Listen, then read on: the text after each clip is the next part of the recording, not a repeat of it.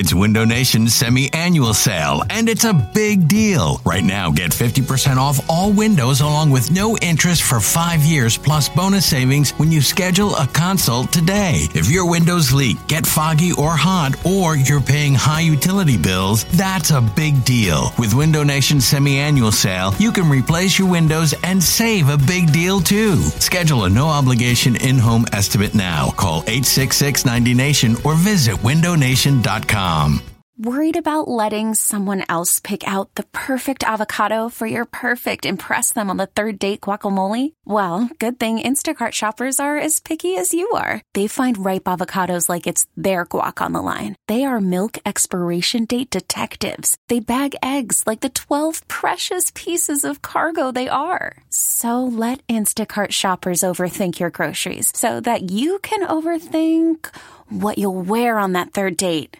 Download the Instacart app to get free delivery on your first three orders while supplies last. Minimum $10 per order, additional term supply.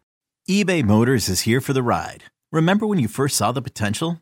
And then through some elbow grease, fresh installs, and a whole lot of love, you transformed 100,000 miles and a body full of rust into a drive that's all your own. Look to your left, look to your right. It's official. No one's got a ride like this. There's nothing else that sounds like, feels like, or looks like the set of wheels in your garage. With over 122 million parts, you can make sure your number one ride or die stays running smoothly. So there's no limit to how far you can take it. Brake kits, turbochargers, engines, exhaust kits, roof racks, LED headlights, bumpers, whatever your baby needs, eBay Motors has it. And with eBay Guaranteed Fit, it's guaranteed to fit your ride the first time, every time, or your money back. Plus, at these prices, well, you're burning rubber, not cash. Keep your ride or die alive at ebaymotors.com. Eligible items only. Exclusions apply. This episode of BGN Radio is brought to you by Clipit, the hottest app that is out there.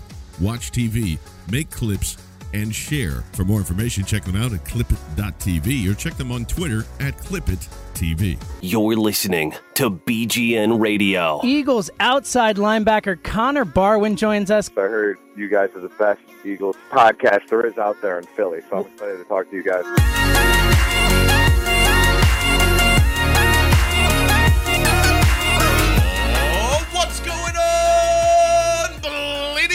Nation? There is a guarantee that I just woke up to Lady Barchard from her nap as we're recording BGN Radio episode number 222 uh, right here on bleedinggreennation.com. Also, of course, BGN Radio. We've got the draft experts back with us once again from the eagleswire.com. Mr. Teron Davenport. Teron, what's happening, buddy? What's going on? It's good to be on. Uh, and of course, lead draft writer from bleedinggreennation.com, Mr. Ben Natan. How are you, sir? Doing well. It's a it's a snow day today, so I'm just I'm looking forward to doing absolutely nothing for the rest of the day. Yes, the uh, the, the, the wine bottles have been popped, and uh, we've been talking about ice cream already. So it's uh, hopefully going to be an eventful, fun podcast for you. And of course, if you are out there listening on SoundCloud or iTunes, Stitcher, Google Play, wherever you are, if you have these uh, options of subscribing, rating, and reviewing, uh, we would be honored if you would do that for us. And of course, the five star reviews go a very, very long way. And uh, just like every episode, it is brought to you by Clipit, which you have heard a million times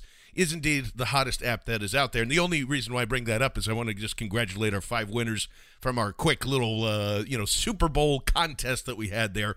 Uh, you will all be getting some uh, some Eagles gear, uh, courtesy of the clipit.tv so we'll be doing those uh, kind of every every other week i think uh, throughout the off season we got to keep it we got to keep it fun you know so that's what's happening there but we do have some eagles news on the horizon as there's been there's been some murmurs and the eagles have already been making some moves here Teron, uh, once again you will not have the continuity of, of cornerbacks and the man that i guess we could say supposedly was supposed to replace eric rowe is no longer with the football team. Uh, McKelvin being cut early is uh, is pretty much a sign that he. I, I don't know if he's going to get picked up anytime soon, but uh, I mean, this was kind of an obvious move that we all thought was coming, right? Yeah, it's something that you had to see coming.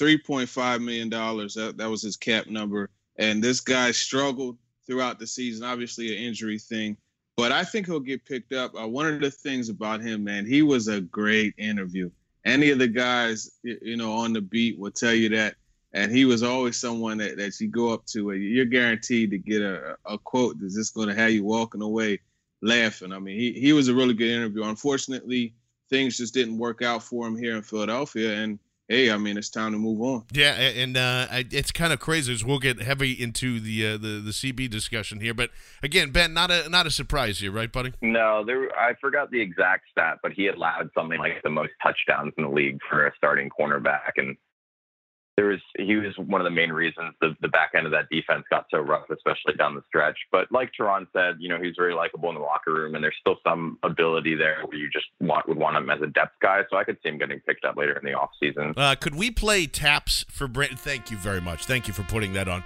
Uh, Brandon, uh, I'm sorry, buddy. Wherever you are out there, I know that he was he was the greatest in your eyes, but uh, I'm I think we'll all be kind of uh, happy that we're gone. I want to get back into the quarterback discussion because I'm I'm starting to realize just something, and it's just it's it's so frustrating. It's actually turned. I think my entire opinion on what exactly the Eagles need early and often and all of the time.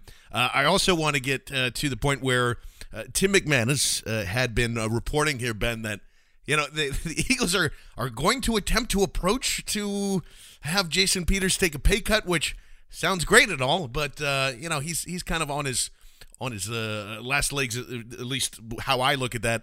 He is anyway. Uh, I don't think he's he has kind of all the leverage that's going here.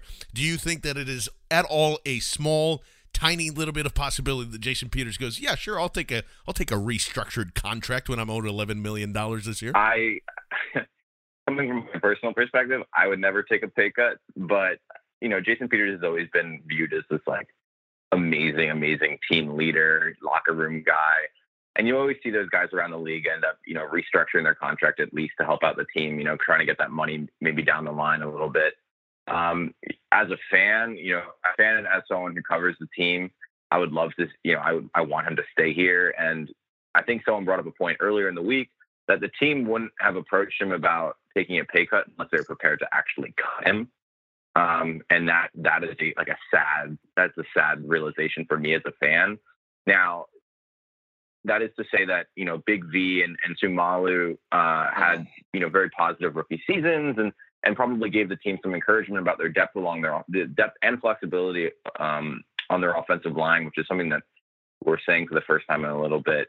But I think that Peters should be here next year, and and the priority should be to keep him here for at least another year while you build depth and and kind of add more young guys to that meeting room that he can maybe mentor. Um, but I, I don't really see him taking a pay cut. But at the same time, it wouldn't surprise me if he did, just because of the kind of person that he is. Yeah, I, I don't think Jason Peters should in any way take any shorts. He's earned the right to to be paid that kind of money, and I understand. Hey, you want to try to maneuver things to make to make uh, you know yourself able to make more moves in free agent. But no, there there are other things that they could do.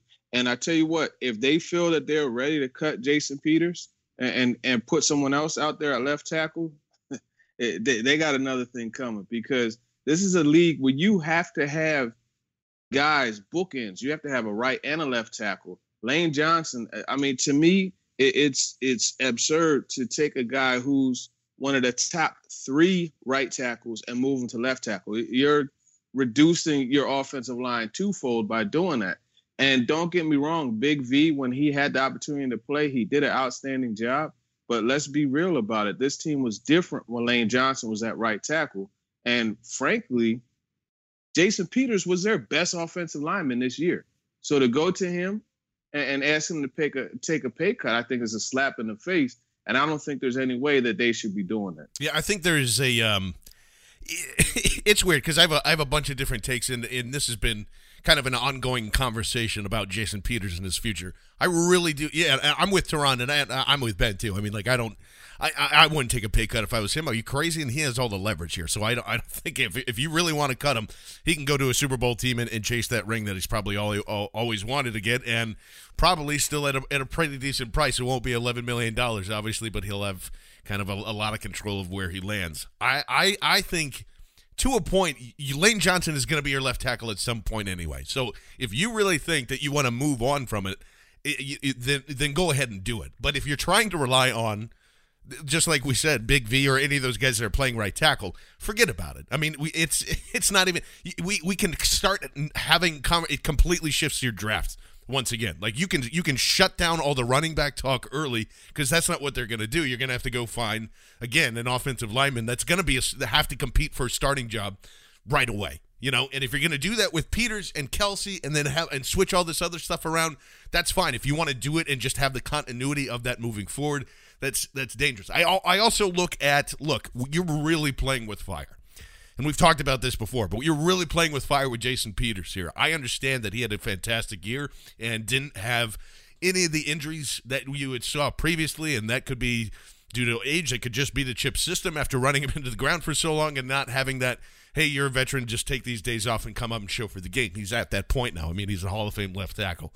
I, I, I think if you've gone this far, you might as well just keep it around for a year. The same with Darren Sproles. I've, I've kind of suggested that, yeah, I mean, if you're going to lose these guys next year, go get something for them. But at the same time, if you really do want to just kind of uh, wait and not have to be again sucked into all these different needs, we still don't know what's going to happen with Bennie Logan. We, I mean, and and, and that could create things for that. If it if it allows you to keep Bennie Logan and then also do things in free agency, fine, sure. If you want to just bite the bullet now, I'm I'm okay with that. But uh, there, there, there will be a, a, definite kind of switch that's going here, and we and, and getting back to the corner things here, Ron is is just like it's the same thing with that. So uh, at least there's been the same guys in the system in the offensive line at least for a while, even though the systems have been different. But I went back and just to just to make sure that I wasn't crazy here. But with with McKelvin now moving on, and uh, obviously you're not going to keep him around just to, just for continuity purposes because his play obviously showed that you shouldn't. But the Eagles have now not had the same two starting corners. Honestly, since Lito and Sheldon, we, we went back to, to, to check, and you're just like, oh my god, this is this is crazy. You know, it, it's been switched around for the last. It's going to be seven years now that there aren't the same two guys on the outside, and what the hell, man? you know, let's so so so I, I I'm I'm now way on board with like, you know what? Let's just focus on the secondary. Let's get two guys that are you know are at least to be here for 4 years on their rookie contracts and they will stay with the team and and just go from there. Figure everything out afterwards. Go get secondary help right now. Well, there, there's no doubt they're going to double down at the cornerback position. And the last time they did that, look what happened. First round pick 26, you got Lito. Second round pick 59, you got Sheldon Brown, and both of those guys were the starters. And I, I, tell you something that's really interesting. When we get into the OJ Howard conversation, I'm going to bring this back up. But at that time, they had a Pro Bowler in Bobby Taylor. They had one of the best corners in Troy Vincent. And oh, by the way, they had one of the best nickel guys in Al Harris. But they still went and got players because they they saw what was going to happen in, in the future. They saw the direction that things were going as far as when they were going to have to move on from guys. They didn't reach for a wide receiver despite having James Thrash, Freddie Mitchell on the roster, as well as Nate Brown. And we'll talk about that later. But that being said, I think this is a year where they're going to need to double down. If a guy like a Sidney Jones, a, a Tabor is there, you know, uh, you got to definitely consider Sidney Jones is on is is there when they pick. I think they need to run to the to the board and and you know make that pick. But at the same time, you look at some of the guys that are available later, and we'll get into that. This is a year where they need to double down, and you're going to have a guy in Jalen Mills who's a capable starter. So they should have a, a rotation of three guys for at least the next three years if they draft correctly. And Joe Douglas is hitting that corner position pretty hard as well as how Howie Roseman, who I think the corner is his favorite position because anytime he talks about that, he seems to light up a little more than when he talks about any other. And I just been watching him at the Senior Bowl. He was very intently watching 101s and even watching the DBs in, in their in their individual periods. So it's going to be a year where you'll see two, maybe even three guys selected. Yeah, I, am and I'm down with that. You know, I, I kind of like that. It's been suggested before, and Ben, I guess for you for you too. I mean, this is this almost just says like I I think that it's I think it's I think they're going to be very active in free agency, and it's gonna they they have to they have to find wide receivers, and now they definitely have to find cornerbacks in free agency, or they're going to be locked up into that thing. You know, the OJ Howard discussion that we're going to get into is out the window if they don't go and attack it. So, I mean, is is there one guy out there right now for you? And we've talked about a bunch of names, but who who's going to fit with this team the best? Do you think in in this free agent uh, cornerback class? Think the obvious answer with this would be Stephon Gilmore if he walks out of Buffalo just because of his experience with Jim Schwartz and his success no. that he has. Oh no. yeah, but at the same time, if if it ends up being a guy like Gilmore, you're also going to be paying a lot of money. Um, and I think it's going to be really big for the Eagles at all positions to be playing the value game during this offseason, which is why I think uh, a better alternative to maybe Gilmore would probably be Dre Kirkpatrick if he ends up walking out of Cincinnati. Uh, because Kirkpatrick, despite being your, you know, a bigger, more physical cornerback, still brings that element and he can play off coverage. He has decent ball skills, and he's a guy who can really push um, in that cornerback room you know, to be the number one cornerback or maybe be the number two cornerback. And the big thing in that position is going to be competition for the Eagles. Uh, and I think that even if they go out and get a guy who's, who's a theoretical starter during free agency, I would still draft two cornerbacks during this draft class because this draft class is so deep at the position. You have to stick your hand in the pot. Add some young guys to that meeting room. You know, push Jalen Mills. You know, Jalen Mills had a up and down rookie season, but he was a seventh round pick. And but regardless of what he did during his rookie season, you shouldn't get complacent with this idea that maybe he'll improve going into next year. You have to get as many. You got to get young guys in there. You need an established vet, veteran like Dre Kirkpatrick, and that dynamic will kind of breed a competition in the secondary. Whereas last year you had a bunch of new guys come in, a bunch of young guys, but no one, no one really was pushing each other because they're all just kind of replacement level players. Um, and it just ended up being, you know, McKelvin, Carroll, and Mills. And we saw how that really turned out for the team. But if you add, you know, a first or second round pick at the position on top of, uh, you know, a starter that you add during free agency and maybe a mid round pick, then you're pushing, you have four guys in the meeting room who are pushing for theoretically three starting spots if you include that nickel spot. And you're, then you're going to get the, you're going to get the best players out there rather than just getting the players that you have out there, did which Teron, I think is what the Eagles were doing last did, year. Did, did, did Teron influence you to say Dre Kirkpatrick when he's screaming no on your ear about Stephen Gill? I'm, no, I'm well, I mean, I, I, I think I think that Kirkpatrick is a good player, and I think he's also going to cost a lot less than Stephon Gilmore, which is going to be big for the Eagles since they don't have a ton of cap space this offseason, and there's going to ha- they're going to have internal priorities, you know, with Bennie Logan. So, I mean, obviously Ter- Teron's been riding that Dre Kirkpatrick train for a while, so and and he's a smart guy, so there's a little bit of influence there, but uh, that would be a really good move for the team. Yeah, what is it, Teron? What is it about uh, Kirkpatrick that you like uh, so much? Yeah, well, I tell you, I I am the um, eh, look. Kirkpatrick is a really good player, eh, you know, and you look at what this team, this defensive coordinator wants. He wants guys that compete. Kirkpatrick competes intensely on every snap. He's a guy that obviously didn't get off to the best start in Cincinnati, but he settled in and he's become a, a solid cover guy. And as, as Ben mentioned, he could play that off coverage, he could play the zone coverage. He's a total fit. And then in this day and age where you like the corners who who have length to them, he, he's 6'2, 6'3. So you, you got a guy that makes it harder to throw the ball down the field over.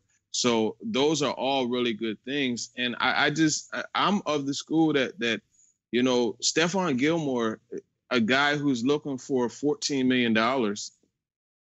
looking to be paid a top five corner, I don't think that he's worthy of that. I wouldn't pay him more than, you know, five other corners in, in the NFL. So, in order to to make that move, now you're going to have to look at doing something like cutting a Jason Peters. Do you really want to release a Jason Peters so you could sign a guy over sign a guy at a position that you've clearly struggled to find matches to your scheme for in the past? No, I don't think it's wise to do that. I think the the eight to ten million dollar range that uh, Kirkpatrick will probably uh, warrant, I think is a better deal. But without a doubt, this is one of those years where you have to get a guy or two or three out of the draft. Uh, you look at Logan Ryan, also he's definitely an option. AJ Bouye is is a guy that mm-hmm. you really can't afford either. But this is a year if you're going to sign a free agent, you got to sign one of those guys. Like like Kirkpatrick is the high end of the money that I would spend if I was a GM. I think DJ Hayden is another one to look at, a man coverage guy that that will come at a, at a lesser price.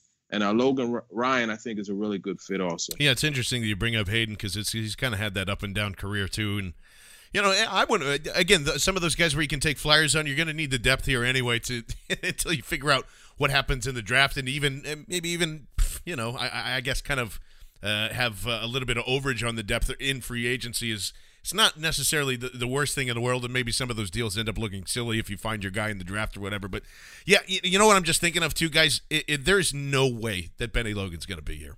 Not a chance. I mean, if they, uh, it, there, there is after kind of finally figuring this thing and things are starting to come into light here. If you got to go pay a, a, a, guy to be a number one or number two CB, uh, if you have to go pay a, a, couple of wide receivers to be your one and two or your two and three or whatever ends up happening, there's not going to be enough money to go around. There's just not, and and it's and that's that's unfortunate. And I even brought it up again too, and I and I know it's an ongoing conversation through the offseason. I look at Vinny Curry's contract and I just go, man, Bennie Logan would have signed that. Bennie Logan would have absolutely signed that, and I think you ended up signing the lesser of the two players, which again is still kind of. I, I guess it, let, us have a talk about Vinny Curry just for a second because I, and it it really kind of opened my eyes a little bit when we were having the discussion last week about having a corner kev, you know cover for an extra second, and we we complain about the, the Cox numbers with the sacks and Vinny Curry and Brandon Graham and a lot of that. Ben, do you really think that Vinny Curry can be more effective here if you have? Uh, uh um, I, I don't want to even say much better secondary than you did this this season. Is slightly better. Do you think that pass rush improves if the secondary is just slightly better this upcoming season? Oh, I absolutely believe that because you have a talented front seven. You have two of, in my opinion, the better safeties in the NFL. You know, maybe maybe the best duo of safeties in the league.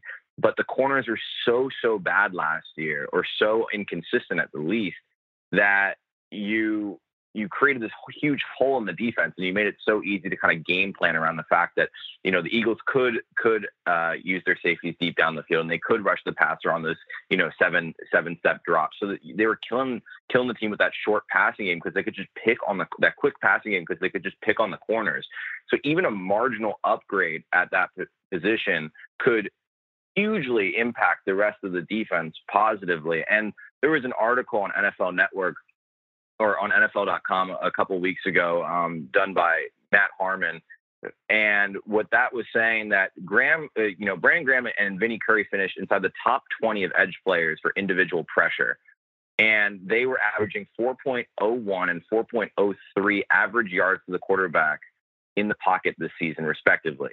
That, I mean, so the pressure is there for both of them they both of them can get after the quarterback. You know, Graham I think is a much better player than Curry, but Curry was still making an impact. He just wasn't getting seeing that on the stat sheet. So if you just have an extra second, an extra second and a half of coverage from those cornerbacks, that's when you start seeing more production from your defensive line. Now, does that mean I don't think the defensive line could use a little bit of a shot in the arm? No, I think that they could they could stand to add some players to that group this offseason. But adding cornerbacks, adding even marginally better cornerbacks than what the team had last year will be a huge boost for the rest of the unit, which I think is really talented. Yeah, absolutely. And, and Teron, I know you agree with that statement as well because we, we, were talking about that last week. Um, and I, and I want to get into – you know some of those guys that are in the later rounds because we've we've talked a lot, a lot, a lot, a lot about the first and second round guys, and again, it's still kind of up in the air depending on whose draft board you're looking at, and of course the ESPN fellows are constantly now linking both Florida corners and more popular Tabor's going to you know the Eagles at, at, at 14 or 15 or whatever it ends up being, and that's whatever. It's a whole different discussion. Of course, it's going to be linked to, uh, that way because it's Howie and it's Florida. Uh, but I, I think when when you brought up and I've brought up too, and I and and this is this is the thing I always kind of come back to is in the draft, no matter what happens in free agency, if you have an a, an opportunity to have an impact playmaker on any side of the ball, no matter what it is, the Eagles do not have the luxury of passing on it and just going, no, that's okay. We already have that thing.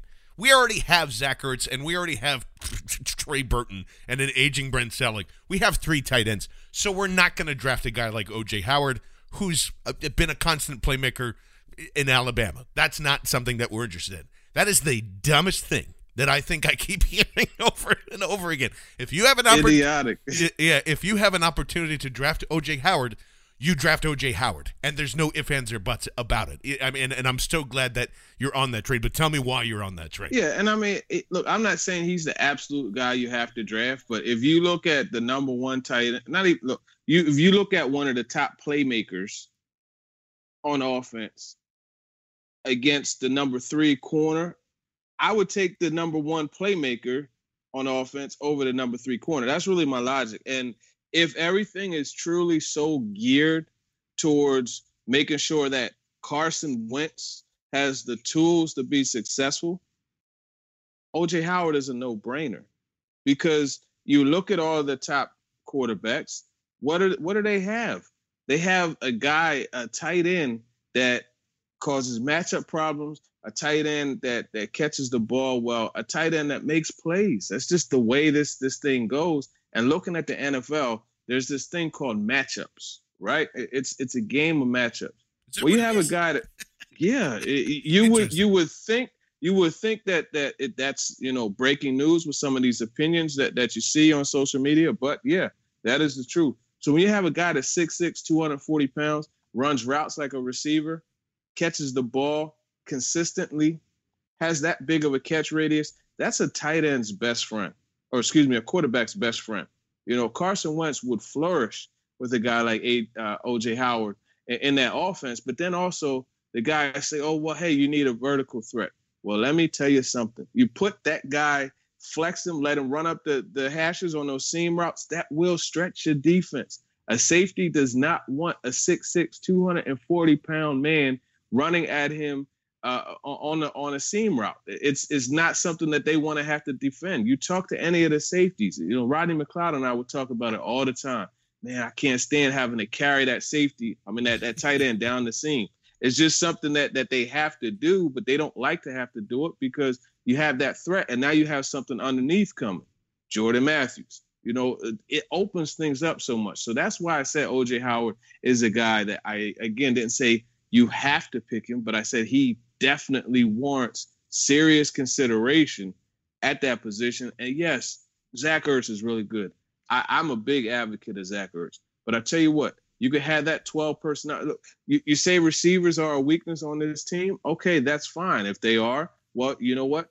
Use two tight ends. And when you have two tight ends that cause the problems that Ertz and OJ Howard could cause combined, eh, eh, that's that's really going to be tough for defenses to prepare for. And then furthermore, you know, this whole Brent Celek thing. Let me tell you something. Brent Celek is 80 years old, man. He he's he doesn't have a lot of time left to play in this league. And he's been a great player and he's known for his blocking. But guess what OJ Howard does very well?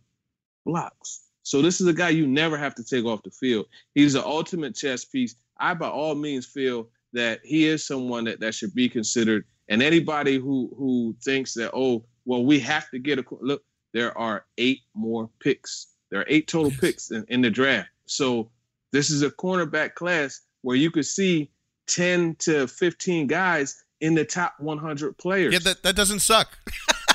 That's what I'm saying. There's depth, you know, and, and just you look back at what the Eagles did, man. Uh, you know, in 2002, like I mentioned earlier, they grabbed Sheldon and grabbed Lito and pre- pre- preparing for the future, you know, and they didn't reach to get a receiver in that first round. And uh, I mean, they still just made things work with the guys that they had, but they ended up being very strong on defense, and that was something that you know carried them into that game against the uh, what was that against the Rams, the NFC Championship. So it's just you know there's a way you go about doing this, and the best player uh, available is, is always a good thing. You look at the Packers; they back in the day, uh, Aaron Rodgers was the best player on their board. They took him. I don't know, 2017. Looking back on it, that was probably a good pick, right? yes. You look, you look at when when Jordy Nelson was on the board in the second round. Hey, they had Donald Driver, Greg Jennings, James Jones, all of which very productive. I don't know. Looking back now, that was a good pick, right? Yes. It's about drafting players that will have an impact and drafting the best player. You can never have too many good players, and that's what a lot of these, you know, fellas that you see commenting on, on, on Twitter, that's what they don't understand. They don't understand that good teams draft good players consistently and they don't reach for a player. Remember Danny Watkins? You don't reach. Yes, exactly right. And I think that's that kind of. And I know you you slipped and said a tight end's best friend, but honestly, it it would be. It would help. It would help Zach Ertz to get open if you're running two. And call me crazy, but an offense that likes to run three tight end sets and is still kind of in uh, you know in two tight end sets, even though they're five wide or running more 12 personnel or whatever and, and, ball control and all that stuff i would think multiple tight ends would be a good thing. You know that's something that they couldn't do this season because of zach ertz being hurt because you couldn't just they they didn't have you know a, a fourth one that that really mattered. And i think ben that just kind of you've been saying that for the last two years here ben. I mean draft good players is always what this team should be doing no matter what. You know, it, it, if that means that you have to dip a little on, on one side or the other. And again, is I guess what people don't understand is that you can find starting cornerbacks in this draft it, probably into day three, right? Is that, do you do you agree with that, Ben? Oh, absolutely. I think that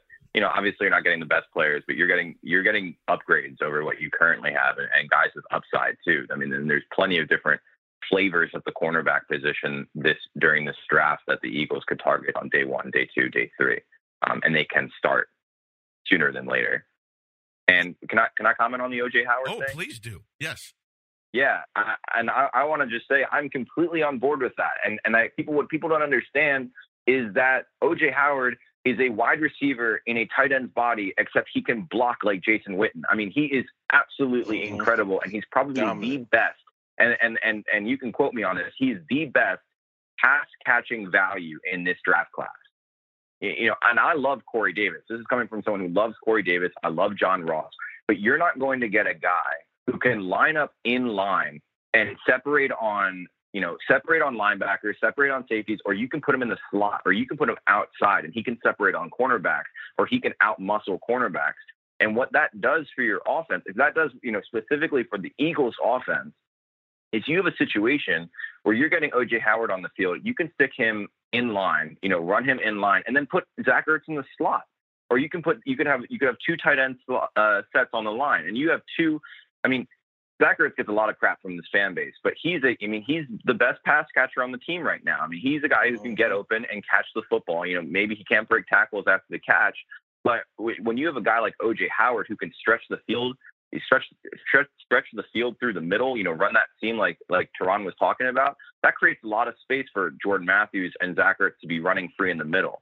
And you know, like like Teron said, good teams don't really care that they have they already have a guy at a position who's good. They will draft another guy if he's there. I mean, look at the Patriots.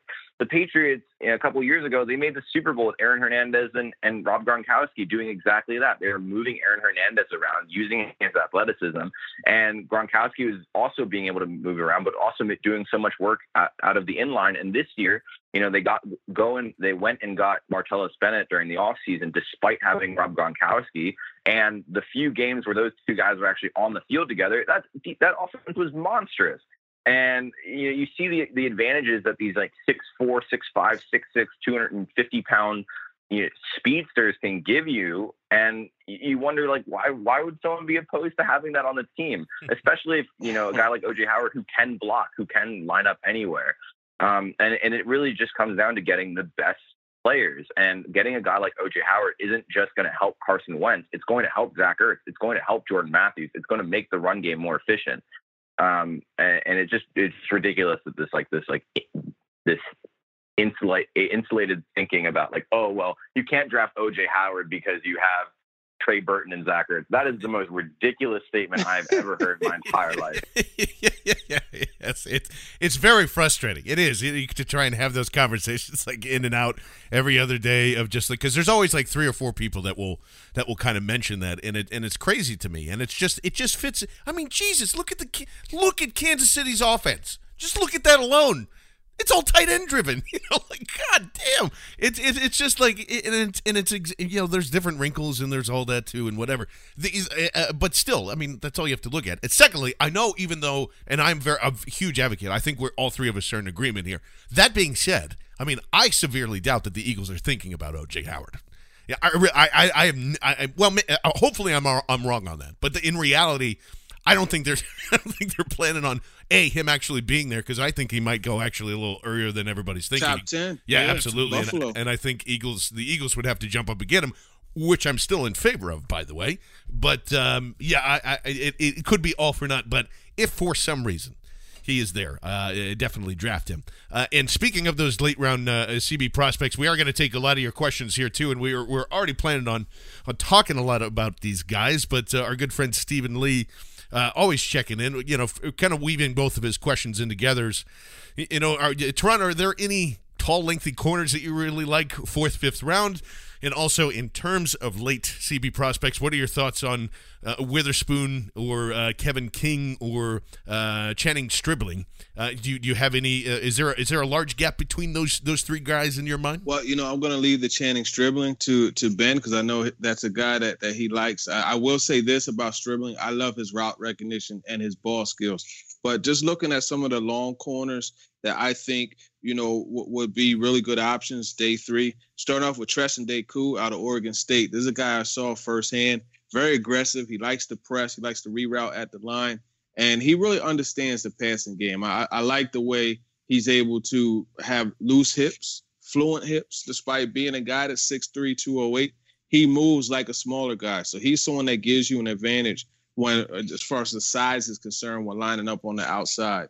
Another guy that I really like and, and a guy that is starting to get some steam in, in the draft world. And I, I talked to his his position coach a, a, lot, and that's that's Jeremy Cutrer uh, out of uh, Mid Tennessee State. This guy originally committed to LSU, transferred to Mississippi Gulf uh, College, and he was the number two JUCO safety in in um, college, college football when he left and went to Mid Tennessee. Go back and watch that game against Alabama. I actually did a write up about it, so you don't even have to watch the game. Just click on that click on that article that I posted today. It shows different plays that that he is able to make. Very good click and close skills. He's a very physical corner, so you like those guys that that come up and you know will, will make a receiver pay for catching the football. And then, not to mention his athleticism. He's someone. He's down there working at Exos in, in Florida with uh, guys like Justin Evans from Texas A&M uh, Desmond King. I know that's your favorite, John. But there, there, uh, there are some rave reviews coming out about him. So he's someone to definitely watch. Uh, unfortunately, he wasn't at the the uh, Shrine game. He was invited to that, and then he had a Senior Bowl invite, but he couldn't go to those because of injury. But he he's a really good player. So he's someone else. Um, as far as day three guys, not along the the long corner side of things, Nate Hairston from Temple is someone I, I know is on Joe Douglas's radar. I, I know he is because uh, we both watched him at the Shrine game, and then when he spoke at his little impromptu press conference, you know, he mentioned Joe, uh, Joe, Joe Douglas mentioned Nate Hairston and looked at me, and we both kind of smiled. and uh, when you look at him, you're talking about a guy who who is very feisty. He's one of those corners that that receivers we hate to go against because he's always in your hip. He he's always got his hands on you, and uh, those are the guys that you you, you want to fight them, you, you know. And they have that ability to kind of not take you out of your game, but you know make you play the position a little more angry. And the only guy that could play receiver angry is named Steve Smith. So that, that's another thing with him. Um, as far as the the change of direction skills, they are there. He's very similar to Tavon Young. Uh, a lot of people have made that comp and he actually feels that it, it is a, a valid comp. I talked to him at the Shrine Week, and he had actually mentioned that that's someone that that he's pulled a lot from his game from. But another guy to mention is Marquez White out of Florida State. Now, this is a day three guy. Also, he's not as long measurably wide, like measure measure wise, but on the field, you know, he reminds me of a guy like a, a Eric Rowe, uh, uh, uh, a um, Bashaud Breeland. No, but he, hear me out. Let's not let's not I'm not talking about their ability. I'm talking about the way they look. Like when I saw first saw Eric Rowe play, I thought he was six three, you know. But then when I met him at Senior Bowl and we're eye to eye, I said, "Whoa, wait, what happened?" You know. And that's how White is. He he looks a lot longer than he really is. That's what I'm trying to say. And when you watch him play, you know, he's a guy. He was only beat twice for touchdowns. You know, in, in, in, four years of Florida State, he's a guy that came in and was one of the dogs on, on a, a defense that was really stacked. And he he's an outstanding corner. You see him, he's always in position. I watched them try to double move him so many times at the Senior Bowl it, it, in in the practices. It didn't work. He he's always in position to make a play on the ball, but the making a play on the ball side of things is something he still has to work on. So that's my take on on a couple guys. And as far as uh, is concerned, I mean, you gotta love a guy whose grandfather is a, is a, blue, a blues artist, man. You know, Jimmy Witherspoon, one of his his best songs, "Ain't Nobody's Business." You know, that's a really good song. But just looking at his ability itself, this is a guy I really like his his footwork. You know, I watched him against Washington, going against John Ross, a guy who we've seen, you know, just freak people at the line of scrimmage, and he was just so patient and uh, and, and let Ross go ahead and make his move and, and commit, and then he ran with him, and, and that's something that's really good. And he's long, six three, you know, so you're looking at another one of those tough guys to throw the ball over. And uh, Ben, obviously, uh, chime in on, on any of the guys that uh, Teron's talking about here. But let's start with with uh, with Channing here. Tell me what uh, what what's good and, and what's the bad. Uh, give me all the goods on uh, on uh, Channing here, buddy. Well, I think with Tra- Channing Stribling, what was so impressive is he was able to kind of come in on short notice. the starter ahead of him got injured, and he was thrust into a that starting role pretty pretty late in the process.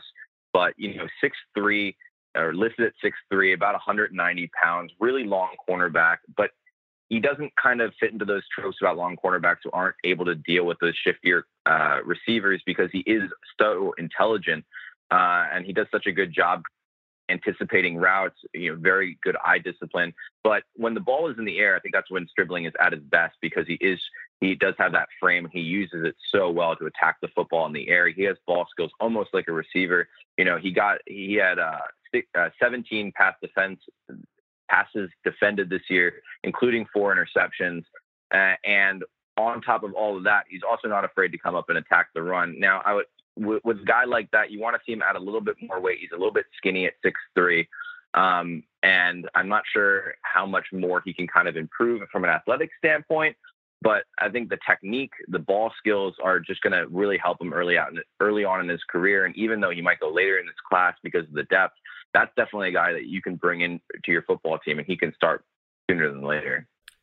Yeah, and uh, like we were saying before, I mean, there's just there's a lot of different pieces that I think, especially if you know, and that's kind of a, I guess, eh, Ben, for you, eh, because we've talked about so much about developing corners and and doing a lot of that, and when we talk about a lot of these these guys in the later rounds, is there anything that we should kind of, as Eagles fans or whatever, kind of hang our hats on? whether it's Cory Undlin or whatever, because Joe Douglas can do a, a, great job of finding the exact right guys for the system, and there obviously everybody's having a lot of a, a big leap of faith based on reputation and background and things like that. And I think everybody's excited for it. But what is what is it that gives us confidence that this Eagles football team is going to actually develop these guys? Is that something that we should still kind of be worried about at this point? I think that it's it's hard to kind of knock the history with cornerbacks just because there's been so much front office and coaching staff turnover in the past seven years.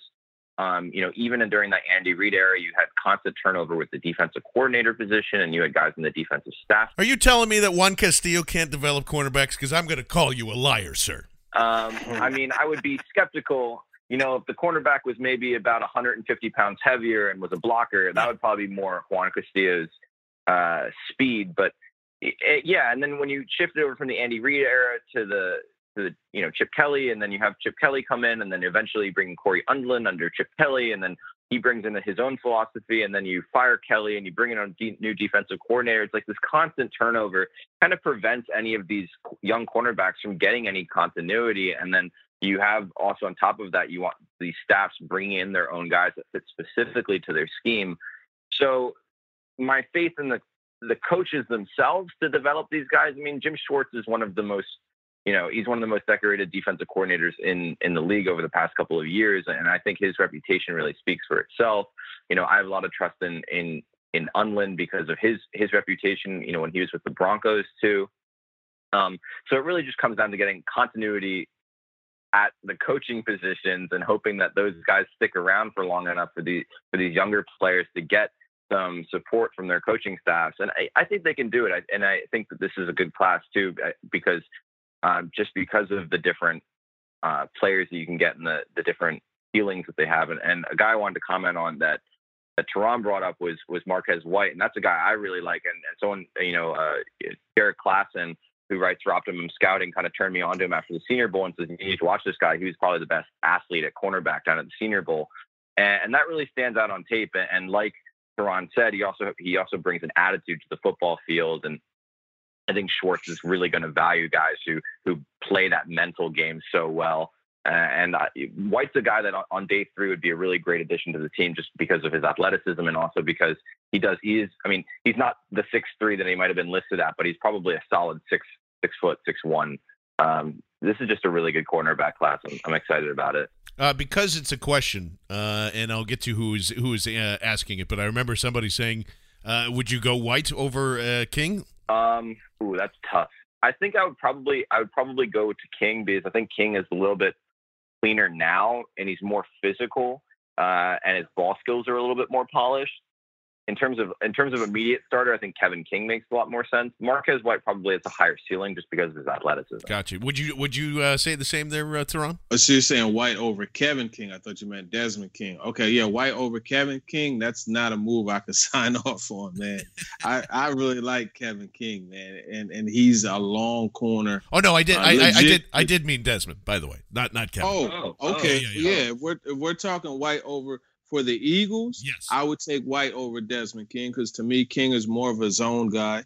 I, I, think that the fit with White will be better, and you could work on ball skills. I mean, that, that's and when I say ball skills, I'm talking about actually going up and catching the ball. Uh, you could work on becoming a guy that will get turnovers, but it, he's able to, you know, cover really well in in, in man situations, and he he's fine with zone also. So I would say go Marquez White over Desmond King, and I know that's not going to be a popular um, choice, you know, because of everyone who who seems to love Desmond King, but I think White's a better corner for the Eagles. Yeah, I, I want to agree with Teron. I would take I would take White over King and I like Desmond King a lot too, but I think that you just in terms of you really want to be going for upside with with these day three guys, and I think White brings that more to the table than King. Yeah, and I think you you have both uh, talked about just kind of the confidence factor that kind of goes into these things, and it's not like it's not the John Lynch you know, version of of having a, a grit and heart and and uh, how much you love the game scale that I guess he's going to develop over there in San Francisco.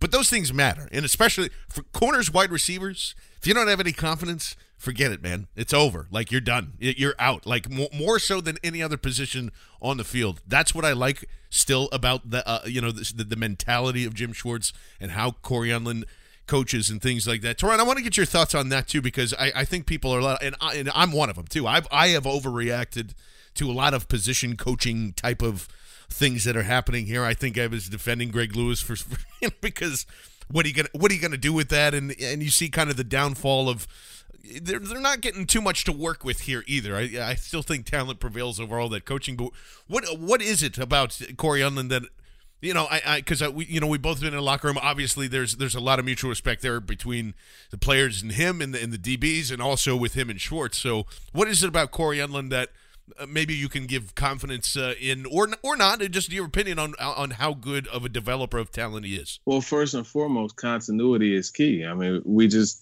we opened up the show talking about how they haven't had the same pair of starters in, in since what 2009, 2010. I mean, that's definitely something that that won't help any coach. Now, I'm not saying obviously that that Undlin has been here that long, but when you look at Undlin himself any you, you, want you want a DB, you want to get a player to light up, you, you want to get a player to open up and talk to you. Just go in the locker room and ask them about Cory Undlin. Every one of those guys smile, their eyes light up because they like coaches that bring energy. And that's what Un- Undlin brings energy. And then just watching him go through the drill. There's a guy that will run the drill for them. He will take extra time to work with these guys you know, and and he gets them prepared. You know, that's something that I talked to Aaron Grimes about he was really impressed with how much Undlin was able to get them prepared. You know how how much uh, going into that Steelers game in the in the preseason. You know, he said that he was very comfortable with all their route concepts. He understood what was going to happen, and it, it showed. You know when he had that great interception. So I think it's really all about preparation. And when you look at Undlin, he's a guy who who has worked under Bill Belichick, who's already shown that that he has a special ability to get the best out of defensive backs. So I think that's something to hang the hat on.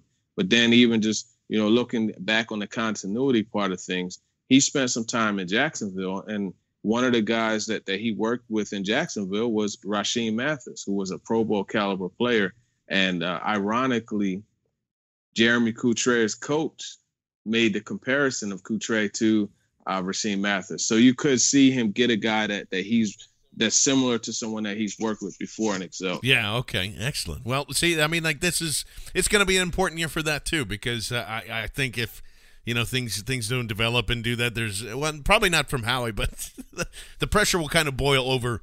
Uh, from Eagles fans calling for uh, once again positional coaches' heads, but uh, as we kind of kind of do this week by week. We're going to just be kind of uh, switching up and talking about a lot of different, a lot of different players, a lot of different positions, and we'll get into more like uh, philosophical stuff as as far as you know uh, how the draft shakes out, and of course as free agency gets closer, probably have a, a lot more uh, easier time answering some of these questions as things kind of fall in line here.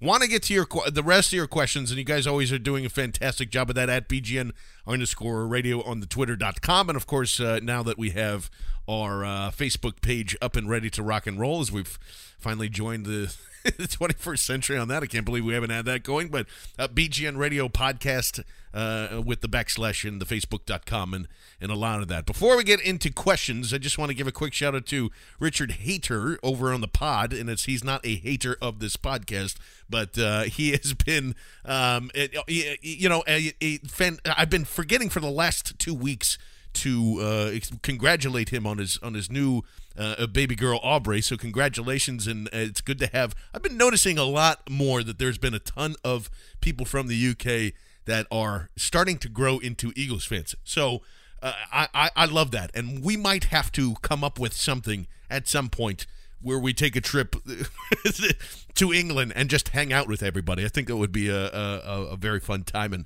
we'll grab beers and do all that stuff. So, congratulations to you and your wife, my friend. And uh, uh we still have a, a, mini surprise kind of in the works there for you. We'll, we'll hopefully that'll be that'll be sent out to you pretty here soon. Uh, speaking of uh, the other side of the pond as well, Neil Dutton, who uh, was nice enough to have me on his podcast, asked, "Is there any player?" While not an obvious need, that the Eagles should grab no matter what, Ben Natan. Are we talking about in the first round? Any at any point in time. Oh, hmm. I mean, I think we already covered that with o- yeah, OJ Howard. I mean, is one we covered that with OJ Howard. Uh, another player I would take if he's there is Carl Lawson, and I, I wouldn't even think twice about that. Wow, Teron, anybody anybody for you that you you must have other than OJ Howard? Yeah, I'm going to go with it from a sleeper perspective, and I'm going to say Jordan Morgan out of Kutztown. I think he could come in and, and be uh, a starting left guard for them. I, I, think that he also brings the versatility of, of, being able to play left tackle as well. He was the PSAC, which is the SEC of Division two football, um, as my man Emory Hunt would say, and as I proudly would say, having played in that conference. You know, he was the offensive player of the year as a left tackle in that conference. So you look at a guy that will come in and have value for them. I think he's someone that at some point in the draft, you know, they definitely need to grab. Uh, just switching gears real quick to our good friend Matt Gumbrecht. If the Eagles cut Peters right now, Ben Natan, how high does O line rank in draft priority? I mean, it uh, it shoots into that top three, and, and it, it probably goes over pass rusher. You're looking at cornerback, running back, and cornerback, running back, and then probably uh, probably offensive line in that top three. And if you have a guy like um, Cam Robinson falls to 14 or something like that, you snatch him right up. good, good, good luck with that. I and, and again, that's that's probably another guy that if if for some reason, you know, he uh, if if for the second year in a row he decides that, or somebody decides, I should say, to post a video of him smoking weed in a gas mask, you absolutely snatch that kid up without a doubt uh, because again, weed is fine and it's not a big deal. Uh, so well, maybe I should call Cam Robinson and ask him if he wants to party with me now. yeah, let's, uh, let's uh, switch gears. It's, it's, kind of an interesting thing that I think has been bur- buried throughout this offseason here. Our good friend uh, Frank at uh, Random Frank KP, who's got a fantastic YouTube channel. If you are a, a big nerd like myself and like to see uh, different PC rigs that people have built. Please do go check him out.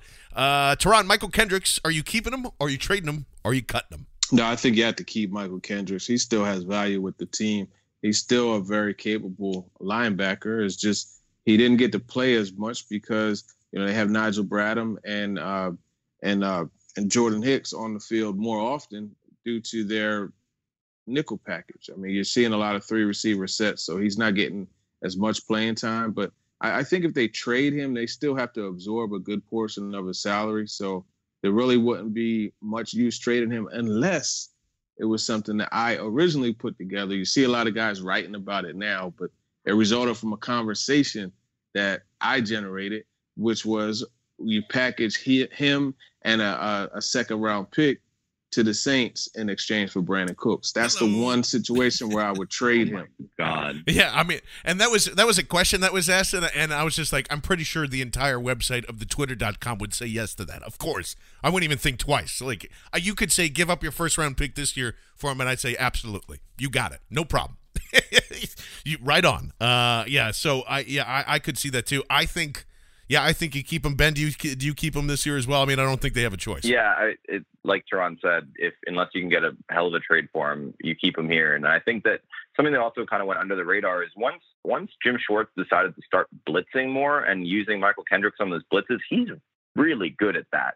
Uh, and and that's still a little thing you can keep up with your sleeve on defense, uh, and because of his value is keep him around on top of the whole Absolutely, and I think that goes again goes back to the secondary. I, I as much as yeah, he says he doesn't like to blitz he would still be aggressive and he would still try to find Mychal Kendricks to do as something. So once they get the secondary toned down, I think you'll see those blitz numbers uh, going up. Our good friend and of course co-host and brand new to the podcast, Mr. Jack Fritz, who congratulations is now a uh, an official producer over at the Sports Radio 94 WIP.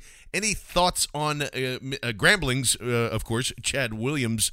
Uh, I would just like to say first, I mean, he was supposed to be kind of a rising target. A lot of people were, were talking about him, and even before you know, the first couple of weeks of the season were coming in, and it's Grambling, so there's not a lot of there's not a lot of television coverage. There's not a lot of that, but he sticks out to me as he's kind of one of my dark horse guys. I, I, I really like the way he plays. I think he plays a lot bigger than he actually is. He's very aggressive. His ball skills are phenomenal. You know, a, a great great route runner. All those things. Uh, I, I would I would kind of keep an eye on him. I'm curious how he kind of files into to this draft class, Teron. But do you have any you have any thoughts on Chad Williams? Oh, I most certainly do. uh, Chad Williams is a guy that I, I, really like. You know, when you look at receivers, you always like wideouts that catch the ball with their hands consistently, and that's what he does. He always catches the ball with his hands, and just seeing him in person when he catches the ball, it, it has a, a quiet sound, just like a and that's that's the sound that you want, you know, when a guy catches the ball, because it's just the ball stopping at their hands. But in addition to that, he's a dog, man. He's a yeah. dog, and, and anybody want to question his toughness?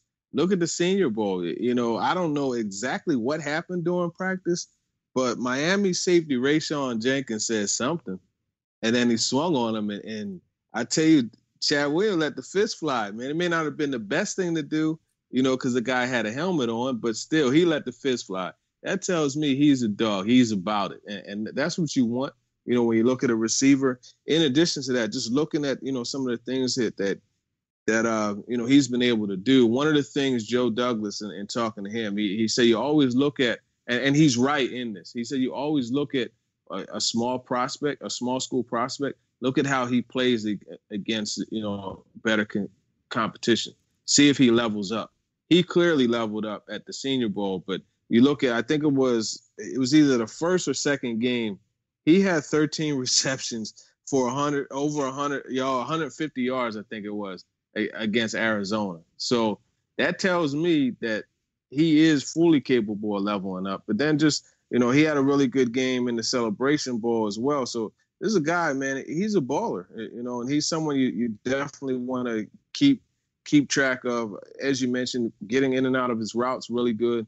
he's a smooth route runner, and he's not afraid to go up and catch the ball in traffic.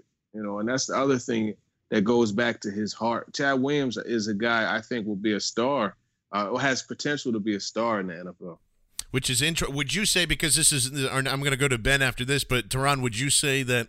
Um, as Ryan Jones is asking, do you think that he has one of the the best chances to be a, a, a star in this league as a day three guy? Yeah, I, I definitely do. I, I, think he he has one of the best chances. And um, you know, when, when I saw that question initially, that's the name that popped into my mind. But there's also a guy at North Carolina A and T that you want to keep your eyes on. That's Tarik Cohen, a running back that could be used as, as a receiver too just as, as a, a, playmaker. So he he could be another option. Ben, I'll ask you the same thing because uh, it's an interesting question. Who who do you think has the highest ceiling uh, on uh, on day three in, in, in any skill position? Oof. It's a tough. It's a hard one. It's a very hard question because one, I mean, you got to think, okay, this guy's really talented, and then Jesus, I got to make him a star in the NFL. uh, yeah, I, I, I, I, actually I don't know enough to, to really answer it, so I'm re- I'm relying on you guys. The guy I really like, uh, who I think is probably going to end up going later, just because um, of level, maybe level of competition, is, is Carlos Henderson, uh, oh. the La Tech wide receiver, and you know he's a he's a bit smaller, you know, five ten, probably 190 pounds, but he is I mean, I, I loved Corey Coleman last year, and I, when I watch this guy, he looks like Corey Coleman at uh, he looks like Corey Coleman at Louisiana Tech, and he scored 19 touchdowns this year, 18 almost 19 yards per catch. I mean, he was he was a big play machine, and this is a guy who can get deep down the field, create yards after the catch, you know, take those really short passes and, and kind of break away from defenses. Uh, he he's a really really I think special athlete. He's going to show out during the combine and if he slips to day three, I would love to get him on the team. And at the very least, you, you kind of bring him in as a as a return guy who can who slowly work his way up as a wide receiver. And, and he's a playmaker. And and with his athleticism, it's hard not to see him having a successful career. Excellent. Well, I mean, we have we have plenty of work to do to to go research those guys. If you, you know, that's I mean, and that's what's going to kind of be important here. I guess that's why I'm uh, uh, even more excited about the Joe Douglas thing because he understands that you know uh, well every every freaking player personnel understands that late round hits and UDFA's and a lot of that go a long way and uh, you know a lot of the Super Bowl teams and people that have gone deep have had deep runs and are uh, you know are, are doing all those things. It's it's evident that you have to rely on that uh, a lot. And Howie was kind of already good at that anyway that's that's the other thing that I will give him credit for is that there was some some nice finds UDFA wise. You know, Cedric Thornton obviously sticks out the most, even though he's down and playing in Dallas right now. But you know, he gave you starting ability. Those things are very, very important when you're trying to put on, you know, and put together and develop guys into that that playoff run, that Super Bowl run kind of contending team. Uh, a couple other questions, just real quick, that I'll answer from uh, our good friend Philly Mike over there at the uh, the Green Legion, which you can uh, go and uh, go and check out. Why does John hate? Uh, Cooper Kupp, I, I don't I, I don't hate him. I don't hate him. I'm just I'm just trying to counterbalance like the over extreme of he's the third best wide receiver in this draft. Let's let's slow down. There's about five or six other guys that I think I would take over him, and he'll probably have a great career in Jerry Rice and Slow and all that stuff. Uh, who blinks first, Peters or Howie? Uh, definitely Howie, because again, as we said before, uh, Peters definitely has all the leverage uh, going into there. Uh, we will uh, definitely be back next week. Uh, I, I, wanted just to extend the podcast because uh, there was an interesting thing that I guess happened on the twitter.com. It's the off season and uh, tensions are high and, and things of that nature. So, I, you know, it, it, I was going back and forth. I was actually having this argument in the text thread with Ben and our, our good friend Matt Daring. So Derek Carr had tweeted this thing out where uh, and I don't even I didn't know, know what he was talking about, so I had to actually go see it. So he he just tweets this thing that says, "Saw this seven year old kid collecting recyclables so he can can pay for college. Had made 10k. Get off your tail and go work hard for what you want." Now I looked at that and I just said. Oh, that's kind of cool that there's a seven year old kid kind of, you know, uh, it's, it's somehow going around and, and collecting recyclables to try and pay for his college and all that and the, the the the firestorm that came from this of like you fucking low level douchebag, you rich motherfucker. it was just all on my all on my timeline. I was saying like you'd have no clue a how much. I mean that, that that's not going to pay for any type of college. Uh, you were a rich kid. Your your your brother was in the was a starting NFL quarterback making millions of dollars. You you came from a rich family. Like how dare you say that? whatever. And to a point, I agree that there are listen wrong, right message, wrong messenger. uh, you know, people look at, at, at pulling up your bootstraps is kind of like, you know, you don't have a really great take on, on reality here, pal. So I, I understand some of that. And for some of the political reasons, I don't think he's identified himself as a Trump supporter or anything. I, I get that people get, would be upset by, like, well, if you're a Trump supporter and you're telling us and you're rich, go fuck yourself because you, you don't know what hard work is. I'll show you what hard work is. And, and, and I didn't I didn't take that at all. I don't know, Ben. Like I, I saw you reacting to a, to a couple of uh, of these things too, and I, I just didn't get it. I, I think it's okay if a seven year old who later found out it's a, it's a family business of of these people that go in in Orange County, California. They they you know they take up all the all of the recyclables that they can. They get paid for it uh, and and they kind of move on and do that. So they're, I think, uh, from what I understand from the story, they're trying to establish a nice work ethic for him, and they're also donating some of those proceeds to, uh, uh I think, the whales or animal life, or dolphins, uh, something like that. I, I, read it so quickly, I, I, I should have uh, leaned into it more, but. I, I don't know, man. I did, did explain to me, Ben, why why people are so upset about this this certain tweet here. Look, I can understand being impressed with the work ethic of the seven year old kid. That's fine. Compliment the work ethic. But then to turn this story, in my opinion, to turn the story into a, oh, well, you should be doing this too. Get off your tail and go work hard for what you want. That's when it starts to become a little bit problematic for me, especially when you're talking about a kid raising money for his own college education at the age of seven years old.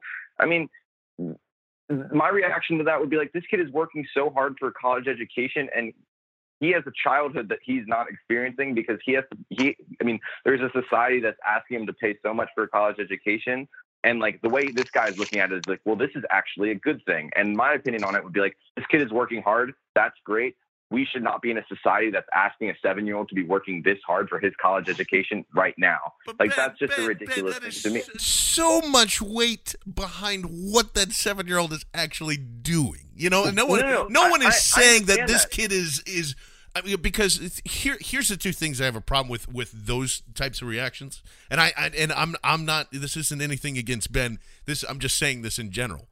The the fact that one the family business is a is a recycled job, and and people are reactive like, oh, you're making this kid pick up trash. No, it's their it's their family business. It's what they do for a living, and you're telling and you're you're kind of in that sense degrading what they're doing it's it's how they live. It's how they you know like I wouldn't I wouldn't be if if they owned a McDonald's or whatever or a family restaurant. Then this kid was bussing tables because uh, if, if, folks, just so you know, if it is a family business, the, the labor laws don't, eh, you know, apply there. If it's it's kind of the, the amendment of that rule. I know a lot of I grew up in that business where there's a lot of underage kids that are part of the family that were helping out the restaurant on the weekends or whatever. It's a whole different topic. But like the, the fact that like oh you're picking up trash as like that's a terrible job, and then you go and see the YouTube videos of him doing it. They they really enjoy it. You know, I I, I understand what Ben's saying from that standpoint but uh, there's uh you know it's it's it's what they do it's their household i don't know i don't know toronto might we all kind of overreacting to this thing look man it's honorable that the kid is doing what he has to do to even just the fact that he understands how expensive college is going to be when he goes to school. I, I think that's that's honorable, but I mean at the same time, yeah, okay.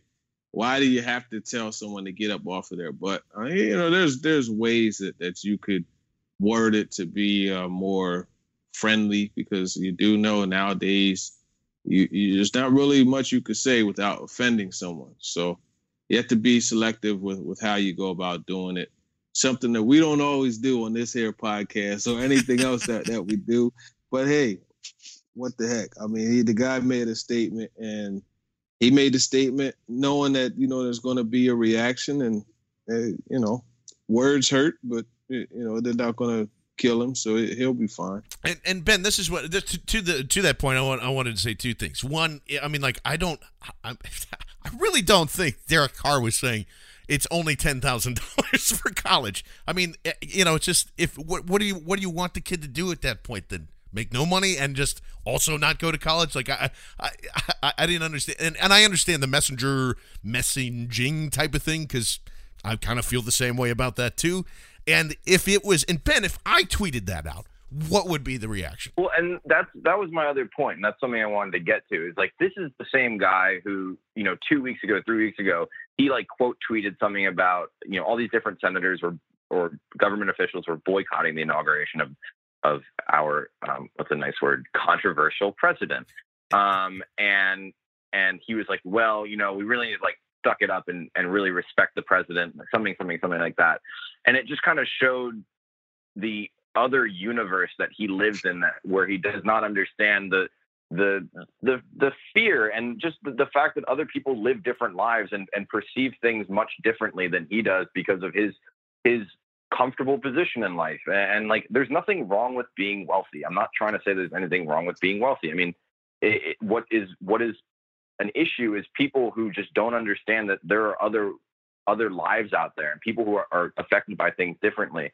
And I think that statement that he made a couple a couple of weeks ago really informs kind of the rest of his rhetoric on other things because if he is so down for supporting um, such an administration that may or may not have strong feelings about people of color or people of you know from different countries or stuff like that it's like well like what are you really trying to say here? It's like what are you what are you really trying to say? Like what is your view of like how people should act? And and when we talk about this whole conversation about you know whether or not college should be free you know public education should be free. It's like th- this kind of comes off as being the thing is like oh you know college shouldn't be free because we shouldn't let people be mooching off of our government type of situation. see, it's like that's, that, that's but, how that but, comes ben, off that's, to me. that's where that i well see again i think that that's puts my problem with it. That's so much weight behind that one statement that you put behind that specific tweet. And I guess my issue and and I'm not saying it's it's wrong to feel that way either because yeah, whatever, especially leading up to that, you don't know where it's coming from. And I, I just think we it's uh, we get into this thing where we get d- dangerously close to just like r- railroading. I don't want the kid to be like the statement now. You know, and that's what I, I, I guess that's what pisses me off about all this stuff. Was just like, oh yeah, you know, you're you're really tr- it, it it tends to head into that territory, and it's it doesn't become about Derek Carr anymore. It becomes about you know, oh, whatever this, whatever. It doesn't matter. Whatever this kid is is doing is worthless anyway because he's not going to have be able to afford that or what. You know, it's just like at least he's. I think it's nice that this kid is trying something to better benefit his life. And I think if Derek Carr would have just presented that way, it would have been better. But uh, I, again, I you know, it's the offseason intentions are high. That's that's where it really comes down to for me. And I, I get it if you, I, I'm not trying to defend or sound like, hey, you know, take it easy on Derek Carr. I really don't care. He's a millionaire he can take it. You, you, should you should blast him for a lot of that stuff because I don't think a lot of athletes are socially aware when they really need to be or understand the situation that's going on. And if you know, especially when you're when you're yelling out against protests and things like that. But I, you know, it just really gets into those like, oh, uh, again, b- back to like oh, citing labor laws and and you know they're using this kid as a marketing tool. Then it becomes against suddenly becomes against their family and what they're doing and whatever when they're doing actually a, a, a, pretty great thing and that's what and it's not a lower class level of them you know because they are uh, own a recycling business. I don't think that should be a part of anyone's mentality or anything. Like that should if you if you have any job and we've all worked crappy jobs before to get to and you're trying to do something to get to further yourself later on in your life i don't think that should ever be looked at as a bad thing. And I think that's that's kind of actually it tunnels into that somehow because of because of Derek Carr for some reason because they don't like uh, maybe his political views or, or kind of whatever, which is also interesting too. You know, we're gonna I'm, I want to keep this going for a little bit because I saw I saw today, and I obviously I don't watch you know undisputed or anything like that, but I did see I did see a clip of of Nelly uh, bringing up the fact about you know you Bennett and uh, and McCourty not not wanting to go to the the White House, which I thought was it was very very interesting of how we kind of relate uh, sports and politics and a lot of stuff. And and I get that we all want to take it out of of sports and it's supposed to be our escape, but I mean it is all it has been really intertwined, especially this year, again for obvious reasons and you know he had he went on and made just uh, fantastic points left and right about you know because there are some people saying like well you're part of the team. You have to go. It looks bad when you're not part of this. But uh, uh, Teron here's what I find interesting is that Tom Brady was an obvious backer of Donald Trump and didn't put it out there in a, in a huge regard but you saw you know the make America great hats in his locker room. You saw uh, obvious there was you know connected it all together with Kraft and, and, and Belichick and, and all of that Nobody really got upset about that. But they got really upset in another silent protest with, with Kaepernick. You know, and that was the discussion. There wasn't one time this year where all of us looked at when Tom Brady and go, oh my God, he supports Donald Trump. And that should be this. How dare you bring politics into the locker room, even when it was subtle? How dare you kind of do that? I, and and it's and it's weird to have. I, I just thought that was weird. I think it's it, everybody just kind of picks and chooses whatever it is that they want to be mad or upset about politically when it comes into sports. But I, I, I thought uh, Nellie's point on, on, on going through and just saying like they didn't have a team vote in the last election when they won the Super Bowl when Obama was president, and certainly like you know being left out of that or whatever. I, I don't know. What do you do? You have any any takes on on any of that stuff? Yeah, and I'll tell you something that's really interesting that that's that's left out. I mean, we talk about okay, um, McCourty and and and Bennett not going, and they're a part of the team and how it's supposed to happen. Well, the last time they visited the White House, a certain guy who wears number twelve did not go. Oh yeah, that was his point. That's right, exactly. And I tell you, it, it's just so interesting, and, and something that that James Harrison from the Steelers said once: "It's no fun when the rabbit has the gun." So now here it is, you know, everybody, people want to criticize these guys for not going, but there wasn't really much criticism being heaped upon Brady for not going when Obama was president. Now, listen, I, I don't really like to get into discussions about politics because they they cause too many irrational, emotional, unwarranted uh, disputes. But I will say that it's just interesting that the double standard here because I mean, me personally, I would think that the leader of the team, of all people, is the one that that should be going, and he didn't, and it wasn't an issue. But now you got guys who are a part of the team and not the clear cut franchise face, and it's an issue. Yes, yeah, big time. And Ben, you kind of, I mean, like I, I feel the same way as Teron. I think it's, I think it's ridiculous that, you know, Tom Brady always comes out clean. Again, the five Super Bowls and the, the pretty boy and the, you know the, the, the whole the whole kit and caboodle there. I think it's, I think it's a weird discussion to kind of have of that. Now it's suddenly a controversy. Yeah, I have strong feelings on Tom Brady. So all I'll say is that I'm, I'm really happy that you know Devin McCourty and Martellus Bennett felt felt empowered to do what they're doing. I think it's what they're doing important, and they have every right to do it. It just technically is a you know he had every right to not go to the White House when Obama was there. Just like Matt Birk did, you know, he did the same thing, and it's like that's their political view.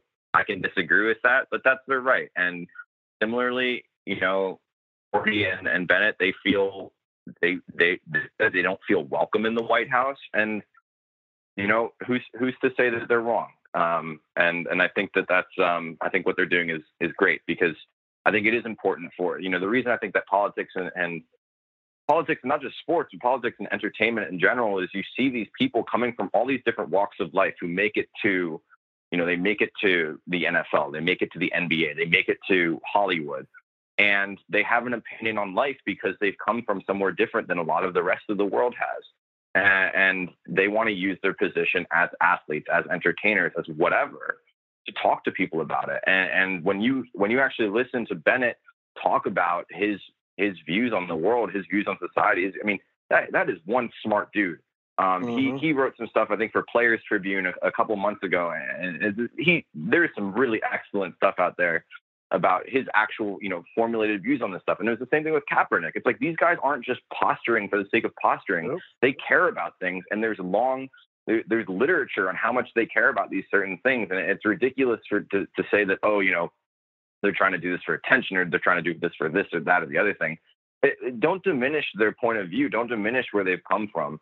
Um, and, and, I'm not I'm not trying to make this a political thing. I'm really just trying to make this about the players themselves and where they come from. And and uh, I, I think it's great that you know Bennett Bennett is really, and also I want to say this for Devin McCourty. You know these, these guys are really genuine and true to themselves in the way that like they believe in something. They've said they've believed in it for a very long time, and they're sticking to their guns on it.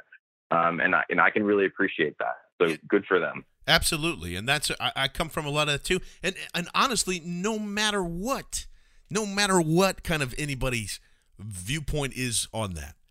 You know, I, I just think, and we get really, and I'm not saying like accept somebody's viewpoint if you don't agree with it, but like, you know, we blow up into these things, and it's it's so it's so hard to have that. This is, uh, you know, we're going to talk about this for play on and off the field too, and and it's not just politics; it's anything. It's always one of those things that is it is very very hard uh, to, to to try and find. I like this guy for what he does on the field, but man, oh man, now I'm rooting against him because of because because of A, B, and C, and it and it- and again, it goes. I think the same discussion goes back to just this Derek Carr tweet, like, oh my God, how dare he? But at the same time, like you know, you can you can be. I don't know. I, I I probably won't agree with Derek Carr's views a, a lot politically or or whatever. But at the same time, like I can look at that and go, like, oh yeah, that's that's fine. like whatever. I you know we can't just because of the the messenger messaging thing. It, really gets tied into this thing, and I'm I'm tired of not having to be able to have. And, and Teron's right. Like it is, it's a sticky situation. It's hard for a lot of people, and I and I hold back a lot of the time too. Obviously, Ben doesn't because he's you know the uh, the warrior that he is, and that's I think that's amazing. I just can't I can't put up with some of the stuff that like he gets in return, and I'm like, oh god, I can't deal with that. That's mainly one of the reasons why I don't tweet a, a ton politically. And just that's because I'm 20 and I have no filter and I'm completely like, well, irresponsible. well, then it's not even it's not even that too. I, I I would probably be doing the same a lot of the same things too. I, it really is just. I think for me, out of fear of just like I don't want people to misconstrue what I'm trying to say in 140 characters, and I think that's a good and bad of Twitter, and it's the same thing with why we're talking about Derek. And, and just for the record, I have had never had any affiliation with any political party, so stop calling me a libtard. For the love of God, I have points of view all over the place, and I fucking hate being locked into whatever. I like listening to everyone's opinion because that's how you learn things. Uh, but uh, aside from that, it's just it's I've just noticed it's been incredibly hard to separate politics from sports, and you're noticing more and more people getting in, in involved with you know, like uh, Doug Fair is a, a guy that I follow all the time. There's no filter there. You know, like Seth uh, over at ESPN who's just lighting it up and doing all this. And I think that's I think that's okay. I think you, you can still I think you can actually yell and scream at each other and completely disagree and still come back to sports at the end of the day. Like I think it's I think that everything is okay. I think screaming, protesting, not saying anything, it's all okay. Uh, it, it's just a matter of uh, how much and, and what you're going to accept and, and what you're not. And I think we can all come to conclusion of what is right and wrong in the end. So, uh, with this uh, little uh, little nice tidbit of, of conversation that we've had here, I think that's going to wrap it up for BGN Radio episode 222. Uh, I want to thank Teron Davenport, of course, Ben Natan, and for myself, John Barchard. We will catch you next week right here on BleedingGreenNation.com and BGNRadio.com.